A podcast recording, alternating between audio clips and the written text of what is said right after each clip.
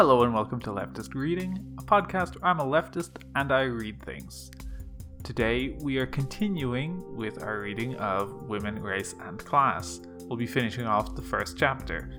Last week, the first half of this chapter detailed some of the ways that black women who were slaves were misrepresented in different writings, people projecting different views of what being a black woman slave meant, what how they compared to white women, how they compared to womanhood as an idea, had they fulfilled a role compared to other black slaves, like in contrast to black men, etc. The short answer is most people were getting it wrong. Continuing on from last week, most of the same content warnings still apply. A new content warning for this week is a content warning for the killing of children. But just to reiterate, content warnings from last week that are carrying over slavery, pregnancy, rape, death, torture, racism, blood, and abuse related to many of the previous warnings. It's still a heavy one. Less personal accounts than last week, but just be warned that these things do come up. With that said, let's finish off the first chapter of the book. In an essay I wrote in 1971, footnote 40, using the few resources allowed to me in my jail cell, I characterize the significance of the slave woman's domestic functions in the following way Quote, In the infinite anguish of ministering to the needs of the men and children around her, she was performing the only labor of the slave community which could not be directly and immediately claimed by the oppressor. There was no compensation for work in the fields. It served no useful purpose for the slaves. Domestic labor was the only meaningful labor for the slave community as a whole. Precisely through performing the drudgery which has long been a central expression of the socially conditioned inferiority of women, the black woman in chains could help to lay the foundation for some degree of autonomy, both for herself and her men. Even as she was suffering under her unique oppression as female, she was thrust into the center of the slave community. She was, therefore, essential to the survival of the community. End quote. I have since realized that the special character of domestic labor during slavery, its centrality to men and women in bondage, involved work that was not exclusively female. Slave men executed important domestic responsibilities, and were not, therefore, as Kenneth Stampp would have it, the mere helpmates of their women. For while women cooked and sewed, for example, men did the gardening and hunting yams, corn, and other vegetables, as well as wild animals such as rabbits and opossums, were always a delicious addition to the monotonous daily rations. The sexual division of domestic labor does not appear to have been hierarchical. Men's tasks were certainly not superior to, and were hardly inferior to, the work performed by women. They were both equally necessary. Moreover, from all indications, the division of labor between the sexes was not always so rigorous, for men would sometimes work in the cabin and women might tend the garden and perhaps even join the hunt. Footnote 41. The salient theme emerging from domestic life in the slave quarters is one of sexual equality. The labor that slaves performed for their own sake and not for the aggrandizement of their masters was carried out on terms of equality. Within the confines of their family and community life, therefore, black people managed to accomplish a magnificent feat they transformed that negative equality, which emanated from the equal oppression they suffered as slaves, into a positive quality, the egalitarianism characterizing their social relations. Although Eugene Genovese's argument in Roll Jordan Roll is, at best, problematic, i.e., that black people accepted the paternalism associated with slavery, he does present an insightful, though abbreviated, picture of the slave's home life. Quote, the story of the slave women as wives requires indirect examination. To deduce it from an assumption that the man was a guest in the house will not do. A review of the actual position of the men as husbands and fathers suggests that the position of the women was much more complex than usually credited. The women's attitude towards housework, especially cooking, and toward their own femininity by itself belies the conventional wisdom according to which the women unwittingly helped ruin their men by asserting themselves in the home, protecting their children, and assuming other normally masculine responsibilities. Footnote 42. While there is a touch of male supremacy in his analysis, implying, as he does, that masculinity and femininity are immutable concepts, he clearly recognizes that, quote, what has been usually viewed as a debilitating female supremacy was in fact a closer approximation to a healthy sexual equality than was possible for whites, and perhaps even for postbellum blacks. Footnote 43. The most fascinating point Genovese raises here, although he does not develop it, is that women often defended their men from the slave system's attempts to demean them. Most women perhaps a substantial majority, he says, understood that whenever their men were degraded, so too were they. Furthermore, quote, they wanted their boys to grow up to be men, and knew perfectly well that, to do so, they needed the example of a strong black man in front of them. Footnote 44. Their boys needed strong male models to the very same extent that their girls needed strong female models. If black women bore the terrible burden of equality and oppression, if they enjoyed equality with their men in their domestic environment, then they also asserted their equality aggressively in challenging the inhuman institution of slavery. They resisted the sexual assaults of white men, defended their families, and participated in work stoppages and revolts. As Herbert Aptheker points out in his pioneering work, American Negro Slave Revolts, footnote 45, they poisoned their masters, committed other acts of sabotage, and, like their men, joined maroon communities, and frequently fled northward to freedom. From the numerous accounts of the violent oppression overseers inflicted on women, it must be inferred that she who passively accepted her lot as a slave was the exception rather than the rule. When Frederick Douglass reflected on his childhood introduction to the merciless violence of slavery, footnote 46, he recalls the floggings and torture of many rebellious women. His cousin, for example, was horribly beaten as she unsuccessfully resisted an overseer's sexual attack. Footnote 47. A woman called Aunt Esther was viciously flogged for defying her master, who insisted that she break off relations with a man she loved. Footnote 48. One of Frederick Douglass' most vivid descriptions of the ruthless punishments reserved for slaves involved a young woman named Nellie who was whipped for the offense of impudence. Quote, there were times when she seemed likely to get the better of the brute, but he finally overpowered her and succeeded in getting her arms tied to the tree towards which he had been dragging her. The victim was now at the mercy of his merciless lash. The cries of the now helpless woman, while undergoing the terrible infliction, were mingled with the hoarse curses of the overseer, and the wild cries of her distracted children.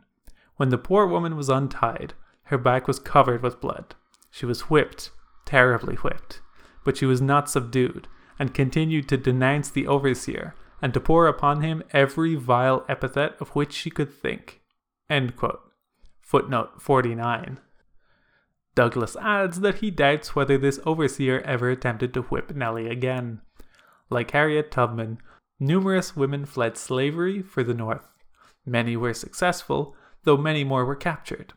One of the most dramatic escape attempts involved a young woman, possibly a teenager, named Anne Wood, who directed a wagonload of armed boys and girls as they ran for their freedom.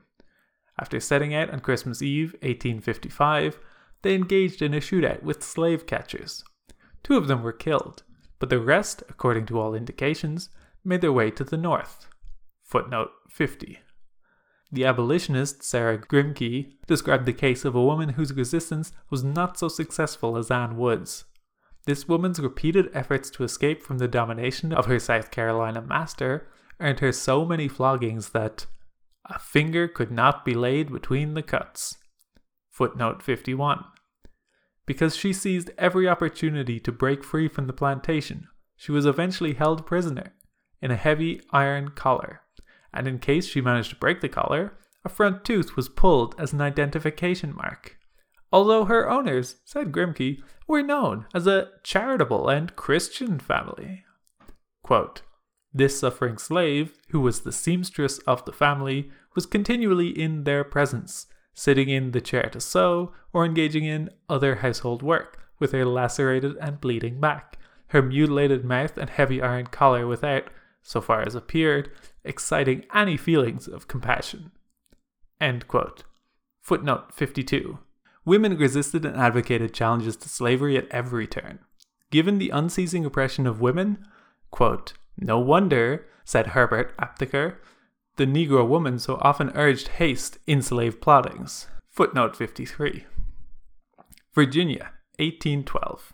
She said they could not rise too soon for her, as she had rather be in hell than where she was. Mississippi, 1835. She wished to God it was all over and done with, that she was tired of waiting on white folks. One may better understand now a Margaret Garner, fugitive slave, who, when trapped near Cincinnati, killed her own daughter and tried to kill herself. She rejoiced that the girl was dead. Now she would never have to know what a woman suffers as a slave, and pleaded to be tried for murder. I will go singing to the gallows rather than be returned to slavery. Footnote 54. Maroon communities, composed of fugitive slaves and their descendants, could be found throughout the South as early as 1642 and as late as 1864. These communities were havens for fugitives, served as bases for marauding expeditions against nearby plantations, and at times supplied leadership to planned uprisings.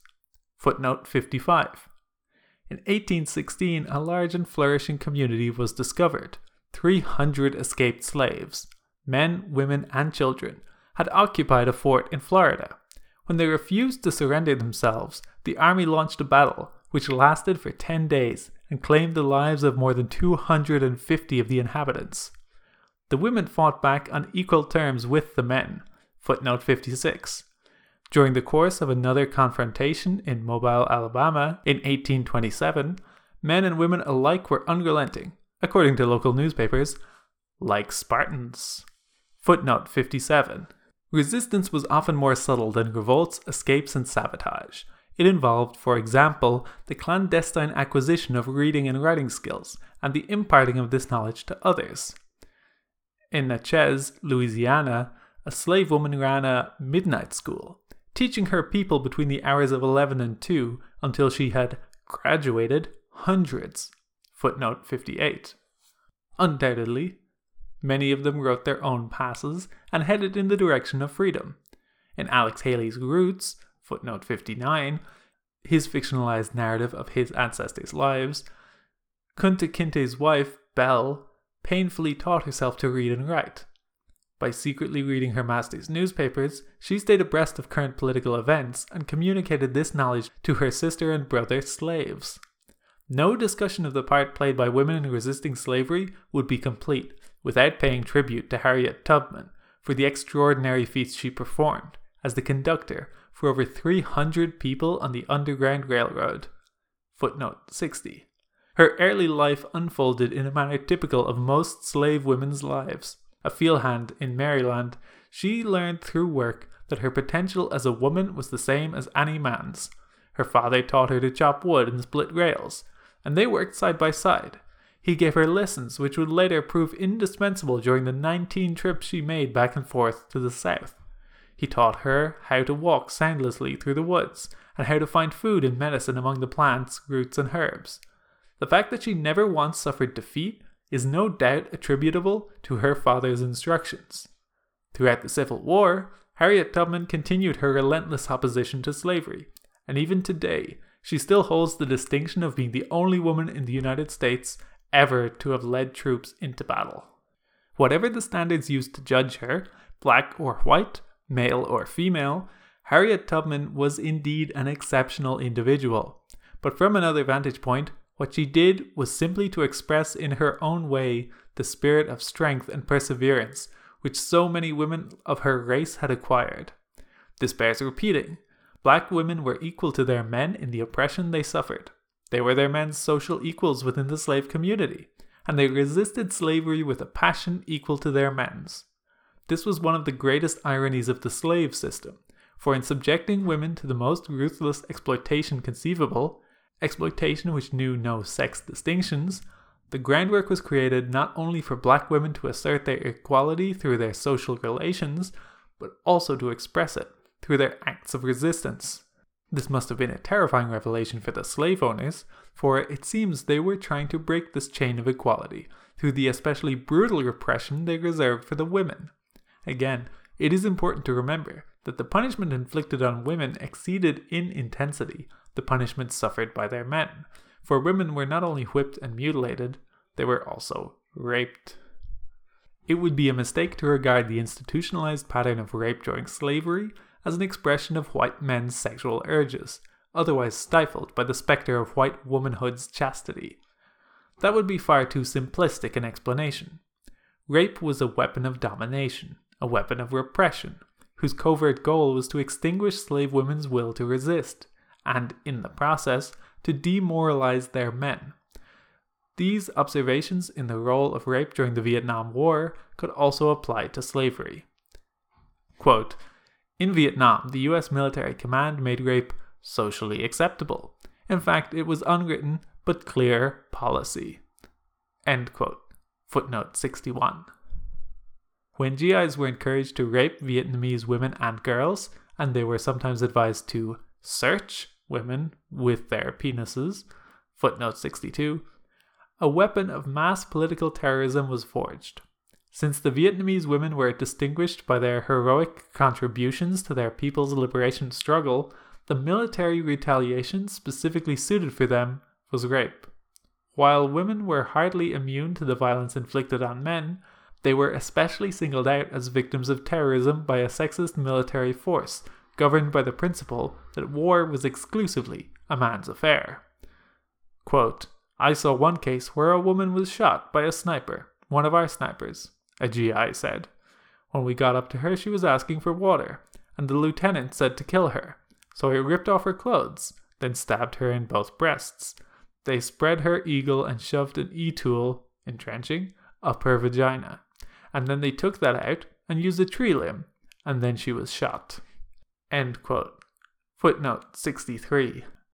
In the same way that rape was an institutionalized ingredient of the aggression carried out against the Vietnamese people, designed to intimidate and terrorize the women, slave owners encouraged the terroristic use of rape in order to put black women in their place. If black women had achieved a sense of their own strength and a strong urge to resist, then violent sexual assaults, so the slaveholders might have reasoned, would remind the women of their essential and inalterable femaleness. In the male supremacist vision of the period, this meant passivity, acquiescence, and weakness. Virtually all the slave narratives of the 19th century contain accounts of slave women's sexual victimization at the hands of their masters and overseers. Quote, Henry Bibb's master forced one slave girl to be his son's concubine. M.F. Jamieson's overseer raped a pretty slave girl, and Solomon Northup's owner forced one slave, Patsy, to be his sexual partner. End quote. Footnote 64. Despite the testimony of slaves about the high incidence of rape and sexual coercion, the issue of sexual abuse has been all but glossed over in the traditional literature on slavery.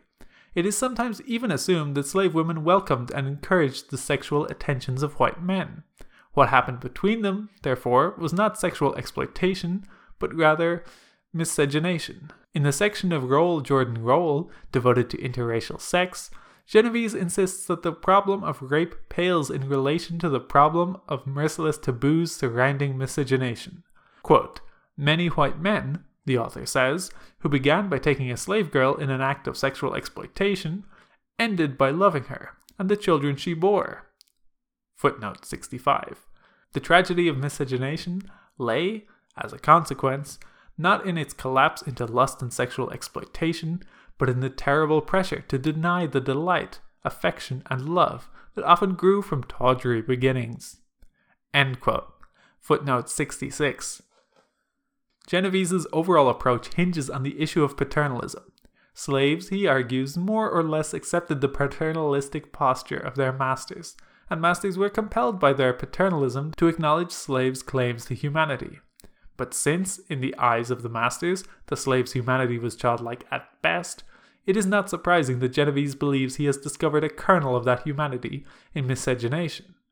He fails to understand that there could hardly be a basis for delight, affection, and love as long as white men, by virtue of their economic position, had unlimited access to black women's bodies. It was as oppressors, or in the case of non slave owners, as agents of domination, that white men approached black women's bodies. Genovese would do well to read Gayl Jones' Corregidora, footnote 67, a recent novel by a young black woman which chronicles the attempts of several generations of women to preserve the evidence of the sexual crimes committed during slavery. E. Franklin Frazier thought he had discovered in miscegenation black people's most important cultural achievement during slavery. Quote, the master in his mansion and his colored mistress in her special house nearby represented the final triumph of social ritual in the presence of the deepest feelings of human solidarity. End quote. Footnote 68. At the same time, however, he could not entirely dismiss the numerous women who did not submit without a fight. Quote, that physical compulsion was necessary at times to secure submission on the part of black women is supported by historical evidence and has been preserved in the tradition of Negro families. End quote. Footnote 69. He cites the story of a woman whose great grandmother always described with enthusiasm the battle which had earned her the considerable scars on her body. But there was one scar she persistently refused to explain, saying, whenever she was asked about it, White men are as low as dogs, child. Stay away from them. After her death, the mystery was finally solved. Quote, she received that scar at the hands of her master's youngest son, a boy of about 18 years at the time she conceived their child, my grandmother, Ellen. Footnote 70. White women who joined the abolitionist movement were especially outraged by the sexual assaults on black women. Activists in the female anti slavery societies often related stories of brutal rapes of slave women as they appealed to white women to defend their black sisters. While these women made inestimable contributions to the anti slavery campaign, they often failed to grasp the complexity of the slave woman's condition. Black women were women indeed, but their experiences during slavery hard work with their men, equality within the family, resistance, floggings, and rape had encouraged them to develop certain personality traits which set them apart from most white women. One of the most popular pieces of abolitionist literature was Harriet Beecher Stowe's Uncle Tom's Cabin, a book which rallied vast numbers of people, and more women than ever before, to the anti slavery cause. Abraham Lincoln once casually referred to Stowe as a woman who started the Civil War. Yet the enormous influence her book enjoyed cannot compensate for its utter distortion of slave life. The central female figure is a travesty of the black woman, a naive transposition of the mother figure, praised by the cultural propaganda of the period from white society to the slave community. Eliza is white motherhood incarnate, but in blackface. Or rather, because she is a quadroon, in just a little less than whiteface. It may have been Stowe's hope that the white women readers of her novel would discover themselves in Eliza. They could admire her superior Christian morality, her unfaltering maternal instincts, her gentleness and fragility. For these were the very qualities white women were being taught to cultivate in themselves. Just as Eliza's whiteness allows her to become the epitome of motherhood, her husband, George, whose ancestry is also predominantly white, comes closer than any other black man in the book to being a man in the orthodox male supremacist sense. Unlike the domestic, acquiescent, childlike Uncle Tom, George is ambitious, intelligent, literate, and most important of all, he detests slavery with an unquenchable passion. When George decides, very early in the book, to flee to Canada, Eliza, the pure, sheltered housewife, is terribly frightened by his overflowing hatred of slavery. Quote, Eliza trembled and was silent. She had never seen her husband in this mood before, and her gentle system of ethics seemed to bend like a reed in the surges of such passions. Footnote 71. Eliza is practically oblivious to the general injustices of slavery. Her feminine submissiveness has prompted her to surrender herself to her fate as a slave and to the will of her good, kind master and mistress. It is only when her maternal status is threatened that she finds the strength to stand up and fight. Like the mother who discovers she can lift an automobile if her child is trapped underneath, Eliza experiences a surge of maternal power when she learns that her son is going to be sold. Her kind master's financial troubles compel him to sell Uncle Tom and Eliza's son Harry. Despite, of course, the compassionate and maternal pleas of his wife, Eliza grabs Harry and instinctively runs away, for, quote, stronger than all was maternal love, wrought into a paroxysm of frenzy by the near approaches of a fearful danger. End quote.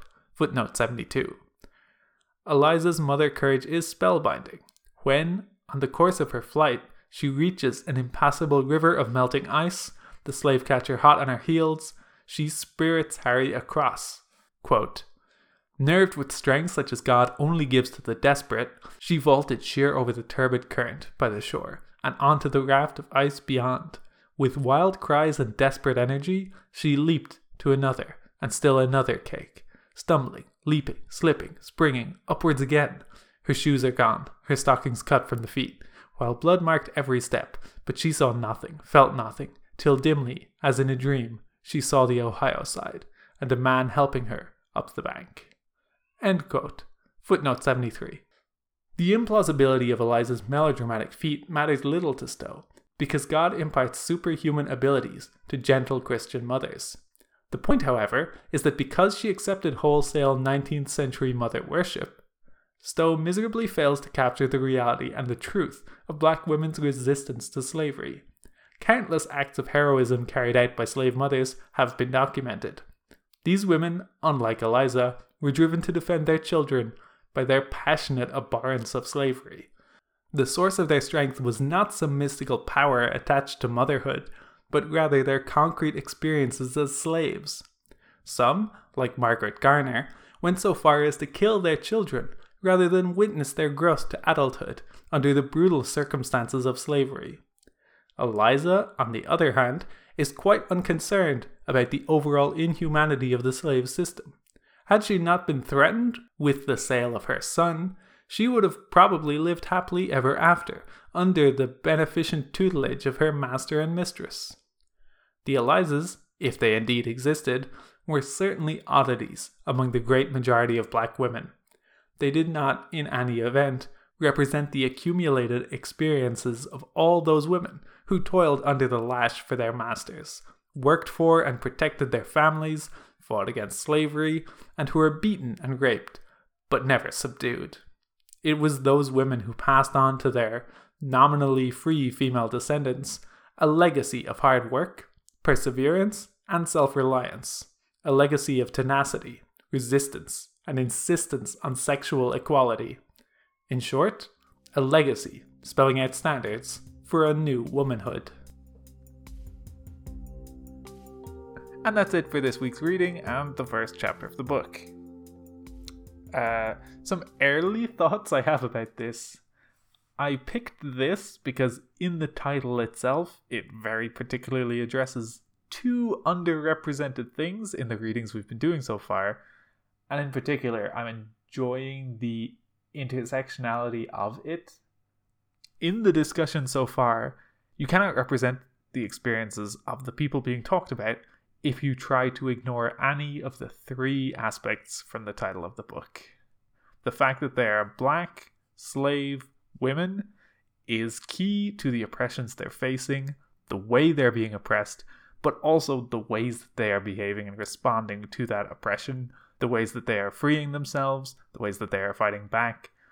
All of these things require you understand their identity as opposed to flattening it. A lot of this first chapter is talking about people who don't understand declaring things that don't make any sense or fictionalized accounts flattening the experiences to try and present it from a white perspective in a way that is either palatable or makes more sense to a white audience, but ultimately misrepresents the actual real lives of the people who lived through things like this.